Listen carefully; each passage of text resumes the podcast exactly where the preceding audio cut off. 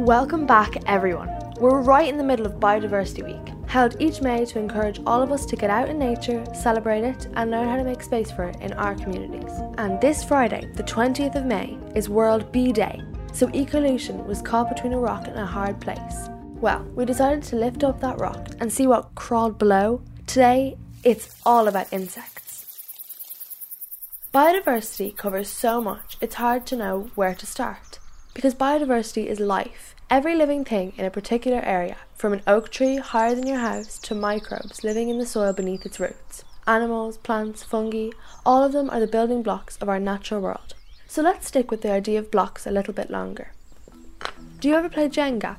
When you're setting it up, you carefully lay the blocks in a strong pattern to build a tower, and then you start to play. You start sliding out blocks. Every time you slide out another block out of the tower, the tower gets more and more fragile, the blocks left behind more and more precarious, until eventually, with one last block removed, it teeters on the brink and then the whole tower comes tumbling down.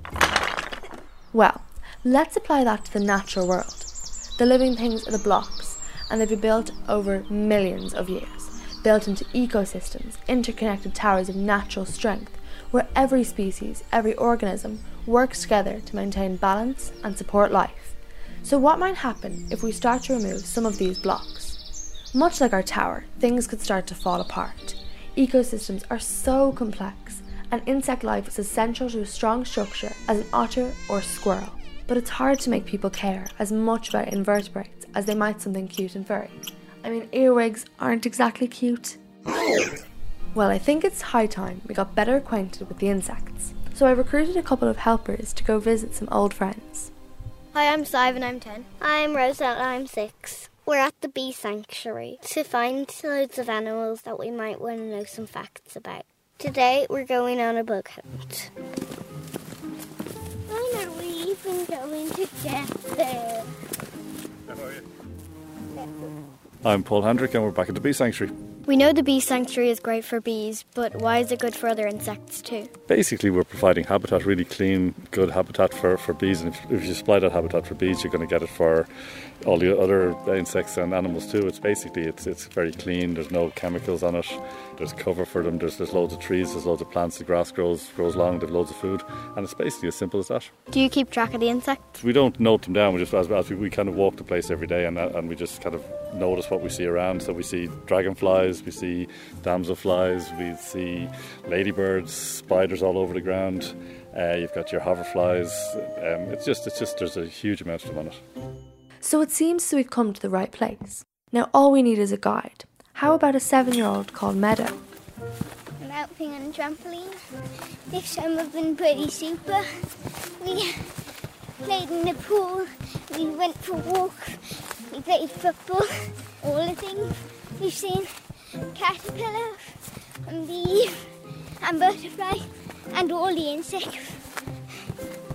The good thing about being the youngest is getting away with everything. I always get what I want, leaving such only sometimes get it. I'm the master around here. I only have one rule, as there is no rule. There's no point starting a hunt for tiny beasts without first doing a roll call of what you're looking for. We set Sive Meadow and Rosa a challenge. Start bouncing on the trampoline and name all the insects. Bee, ladybird, Fly. slug, dragonfly, uh, butterfly, spider, Caterpillar. centipede, Millipede. hoverfly, snail, um, water boatman. I said all the insects I know. My favorite insect is a bee because I always see them in our back garden and they eat our lavender. I quite like spiders. When Mom finds a giant spider, she's always terrified. She has to get it out of the house. Spider! I need to get this, the spider out! Yeah, I'm scared of some insects, like spider and stuff, but I know that spiders are good for the environment because they're catching flies and so they're not overrunning. I like bees, don't like flies. I find some insects creepy. I can't help that. My least favorite daddy long legs. She just doesn't like the way they can fly around. And because I just like smaller spiders than ginormous. Insects are very misunderstood, like sharks. Most insects in Ireland, they're not gonna hurt you. They are completely terrified of you. I like ladybirds because they don't hurt you, and I like their spots, and I like them because they're tickly when they're on your hand. My favourite's the Lady of ladybird. Because in the community garden I found loads and they crawled on my hands and, and I named them all Bob. Ladybirds can actually squirt out something if they want to get away. It's, I don't know. I think it might be their poop or their blood. Ugh. Yuck. No matter how much we know about insects, there's probably the same again, and more besides that we just don't know, even when you've got some premier bug detectives on the case.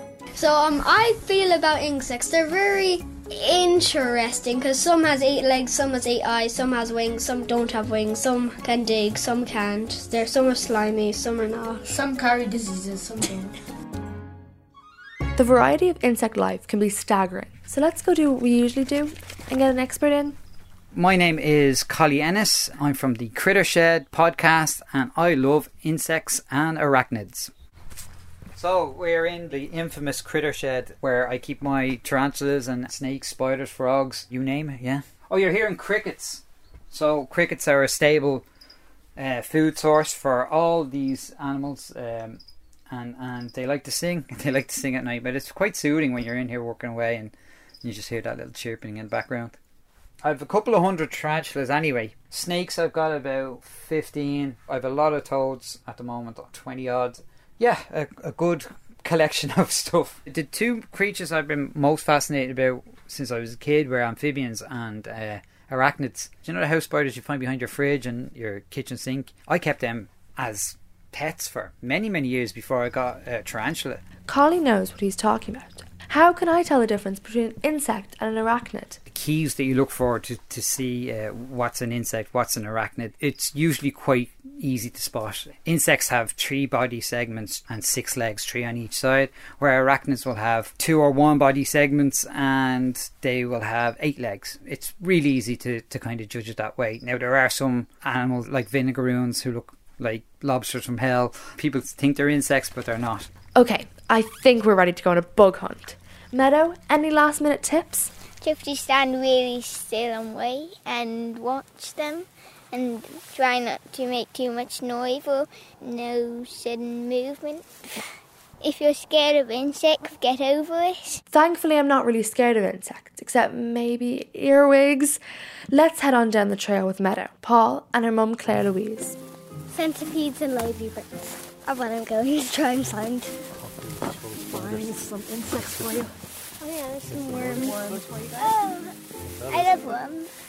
I've had one on my hand and it felt so weird. Because it, it's just so slippery and like weird. A slug.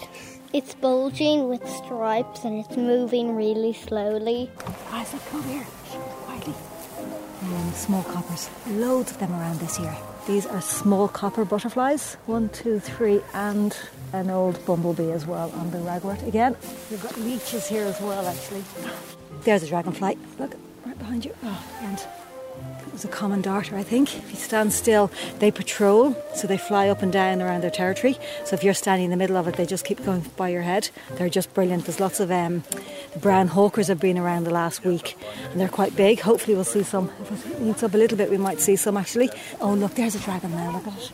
See on the bit of grass that's bent. Female common darter. Oh wow.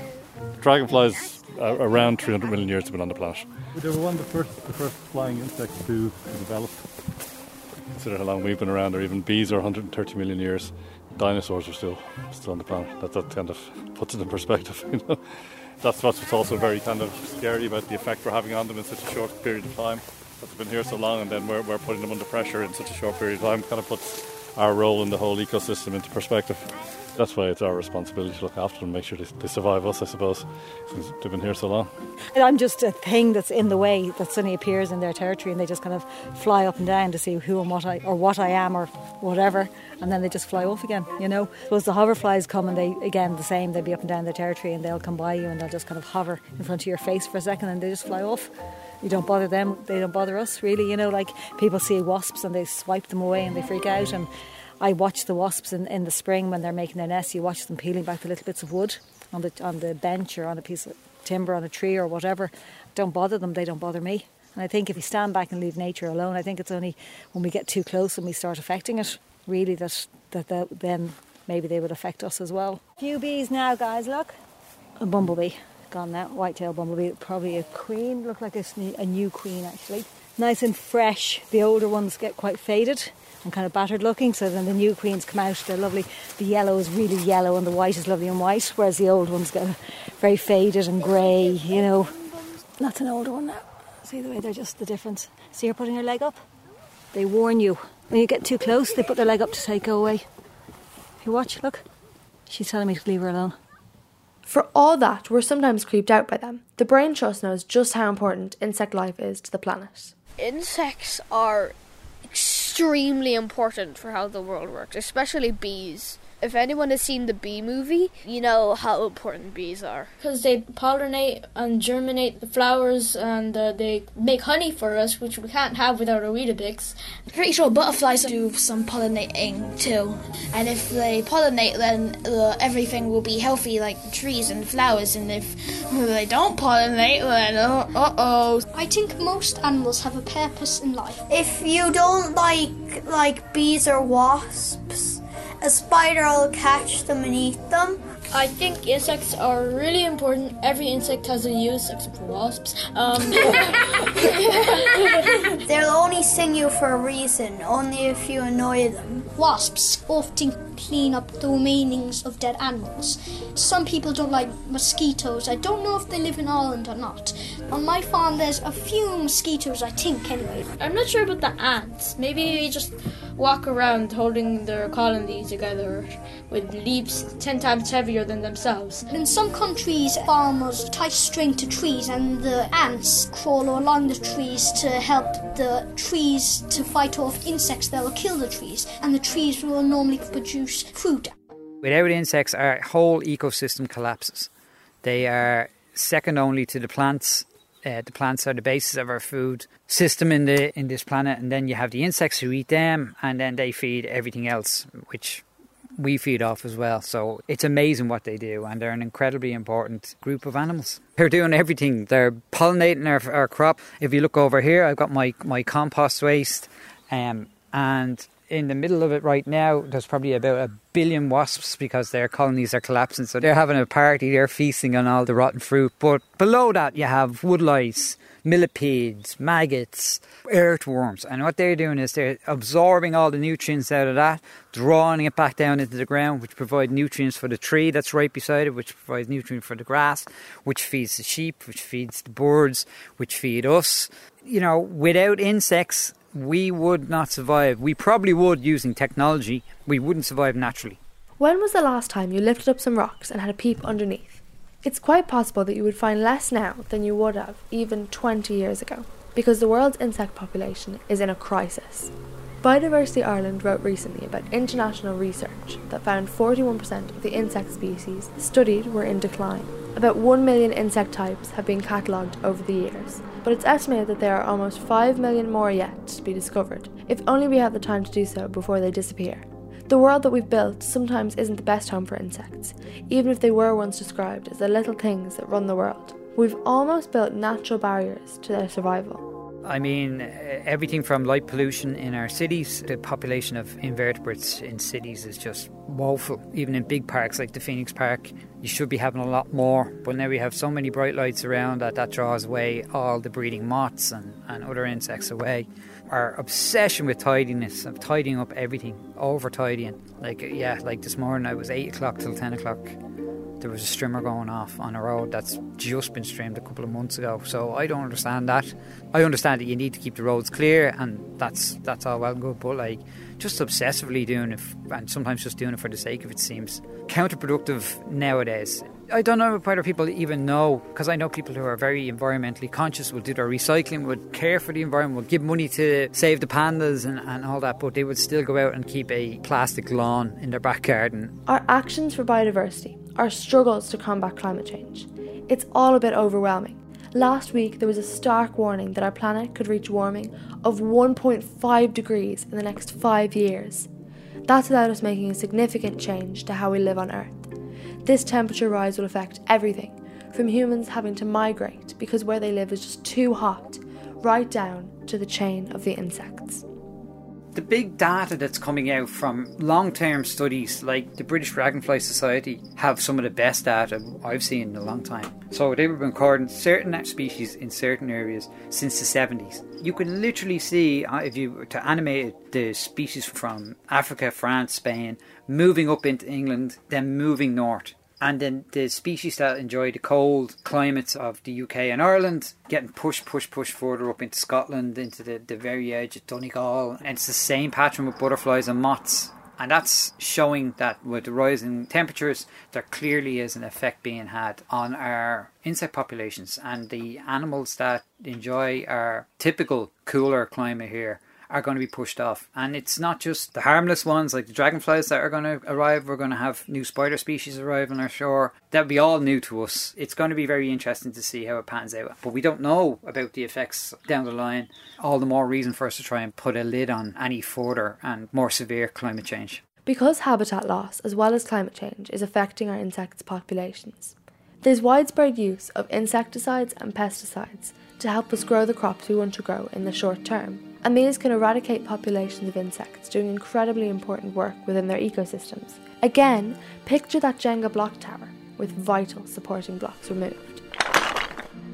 The, the basis, you know, of, of the food chain when it comes down, you, you, you've got your insects there, you've got your small mammals, you've got your birds, and then you've got your larger birds. So it just it just feeds all the way up. Something I came across a while back was that um, no one ever thought of counting that's why we're, we're, we're, kind of a lot of the time it's kind of guesswork of what we had and it, it's it's it's anecdotal and no one actually went out and thought to count all the insects they studied them they, they found them they were identifying them but it is becoming very apparent that we're in trouble we're only discovering new species before they vanish off the face of the earth. And each species, especially as I said earlier on, like species that tend to get into trouble tend to be quite specialised. There was a, a, species of butterfly in the UK that was disappearing, and the conservation groups tried everything to protect it. They protected the land, they stopped people catching it, all this sort of thing. They couldn't figure out why the population kept going, going down, going down.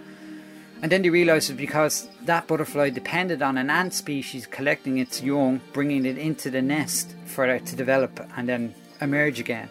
So once they protected the ant species, the butterflies started to recover and that kind of complex relationship happens between insects and plants, insects and animals, insects and other insects. So it's not all cut and dry if you were to be doing conservation work on endangered species. Ecosystems are interdependent, particularly noticeable when they're truly biodiverse. Natural spaces with as wide a variety of living things, from mushrooms to tomatoes, squirrels to woodlice. The more diversity, the healthier that ecosystem, and the bee sanctuary is as close to a healthy ecosystem as you can get in Ireland today. Acres and acres of land given over to the bees. And with that comes added benefit of helping all the other creatures in that Jenga block ecosystem. What's that pathway? Think what might make that pathway through there? Any ideas? Deer kids. No, deer. We have lots and lots of wild deer around here, and at night they come in, they wander through the fields, and they always seem to go the same way, so they create paths. So lots of deer would use that, and then tonight they'll come down, they'll go, oh, that's our path, so they'll take the same path, and then the next day they'll come down and they'll go, oh, that's our path, and they always go the same way. So what we do here is we follow their paths, so they kind of create the paths for us. So it's great. So we just then make their paths a bit bigger for ourselves. Looks like some fox poo, maybe. Look, you guys. And it's not just in the trees and on the ground. When you have a healthy population of insects that offers food for their natural predators, the birds, and Meadows been keeping track of what she sees on the bee sanctuary.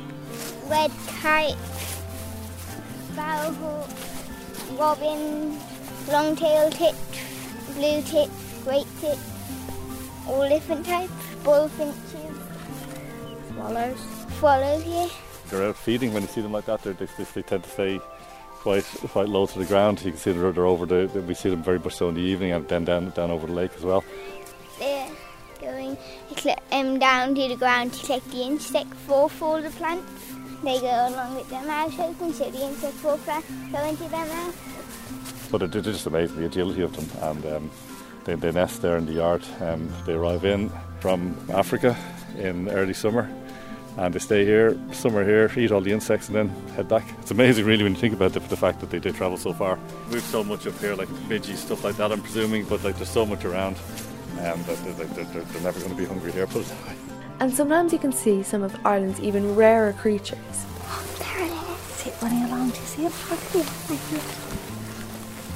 We were lucky enough to see a common lizard, our only native reptile. See him? See the lizard? Yeah. See it, Ned? See it? See it? Cool, isn't it? These guys here are lizards and they've got five toes and the newts have four toes because we have newts down here as well. They're the same temperature of the thing around them. So what do they do? Why do they sit out here? To get warm, isn't it? Every one of us can try to make the space we live in more nature friendly to help support pollinators and other insect life, from balconies to gardens. When we visited the Native Wildlife Hospital, we were lucky enough to see the intervention the Garden Committee of St Anne's School had made for nature there. My name is Isabel and I'm 10 years old. I was here a few months ago and it was really fun because we built the Mini Beast Hotel. We're going down to where we built the book hotel. This is a book hotel. Everybody started bringing in stuff. Some people brought in these bamboo things and some cardboard and wood and hay. And then we all brought the stuff here and then we made this lovely bug hotel. Like it kind of makes the home for like the bugs, so let's say spiders and caterpillars and all. The little There's a load of bugs under here. Uh, let me have a little look. I saw a couple of red spiders. There's look slugs Look, and snails. Yeah. What about underneath here? Oh, I saw a beast one going. Oh, I see a little bug underneath here. It's Yeah, like a little wood lice. Oh, well spotted. Oh! Maybe some of you would like to build one of these in your school or at home. Sarah, what do you need to do? You need like some wood, and you need some hay or like grass, and you need some big blocks of like wood that we have, and you just stack them like all together really neatly, and then you just like stuff them into like the little holes they have, and then it's good like for the nature and all the bugs to like come.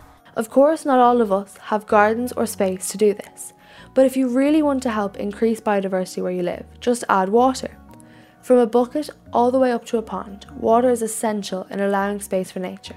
Actually, we found an ant's nest yesterday, which would be really good to show you, down by the lake. Dad had infinite pants.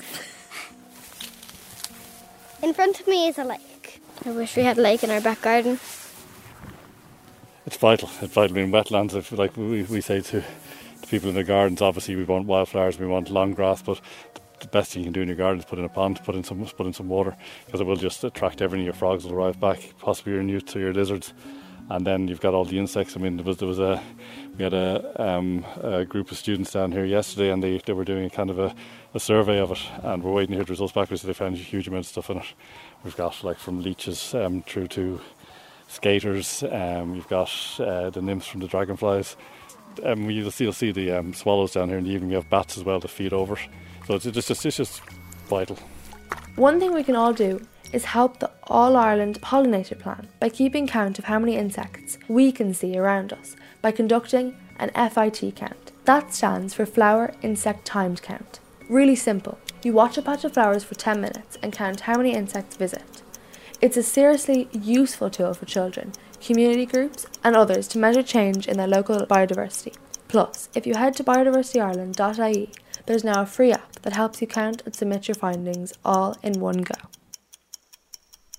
Huge thanks to Claire, Louise, Paul, and Meadow for welcoming Sive and Rosa down to the Bee Sanctuary once again.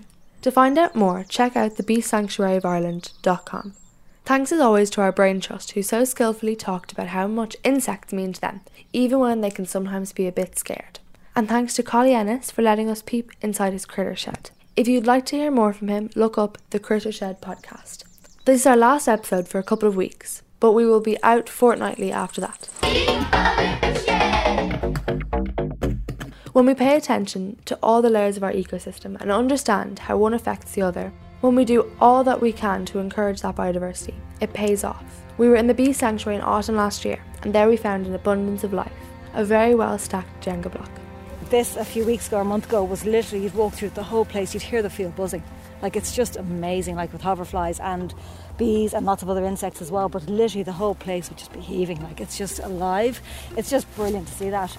And you know, and it goes to seed, and the next thing starts. The males are coming out, the, queen, the new queens are coming out, the old queens are dying. It's a very quick life cycle with bees. But then the other insects, as I said, cinnabar moths this year was were great to see those. They're orangey, yellow, and black stripes.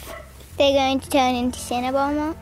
The thing about insects, with all the challenges they're facing, which are changing of their habitats, the changing of the climate, the massive use of pesticides, there are going to be some winners and losers in the insect group. So some of them very sensitive insect creatures will die out. Other insects like cockroaches, bluebottles, harlequin ladybirds, emperor dragonflies seem to be doing fantastic with all the gaps that are left open in these areas. And if all the sensitive species were to be wiped out, it would be an absolute disaster in some ways, but other animals will fill those voids and start to evolve over time. But in the meantime, it might make us disappear. So it's really like if you can't convince people the usefulness of insects and why we should protect them, you know, maybe point out the fact that we might be around if we don't protect these species. I don't know a lot of insects, but I'm 100% sure that there's hundreds of thousands of species of insects out there that do so much for our planet and we don't even know. We should give them more appreciation, and if you see one, stop trying to murder it instantly. Hmm, some people actually, like in the wilderness, they might eat like an insect Because they're like a spider. And this might sound impossible, but they probably taste worse than cauliflower. Ecolution was produced by Nikki Cockton for RTE Junior Radio. with edit assistance from Eve O'Neill and presented by me, Evie Kenny. If you'd like to take part in the future, just email junior at rte.ie.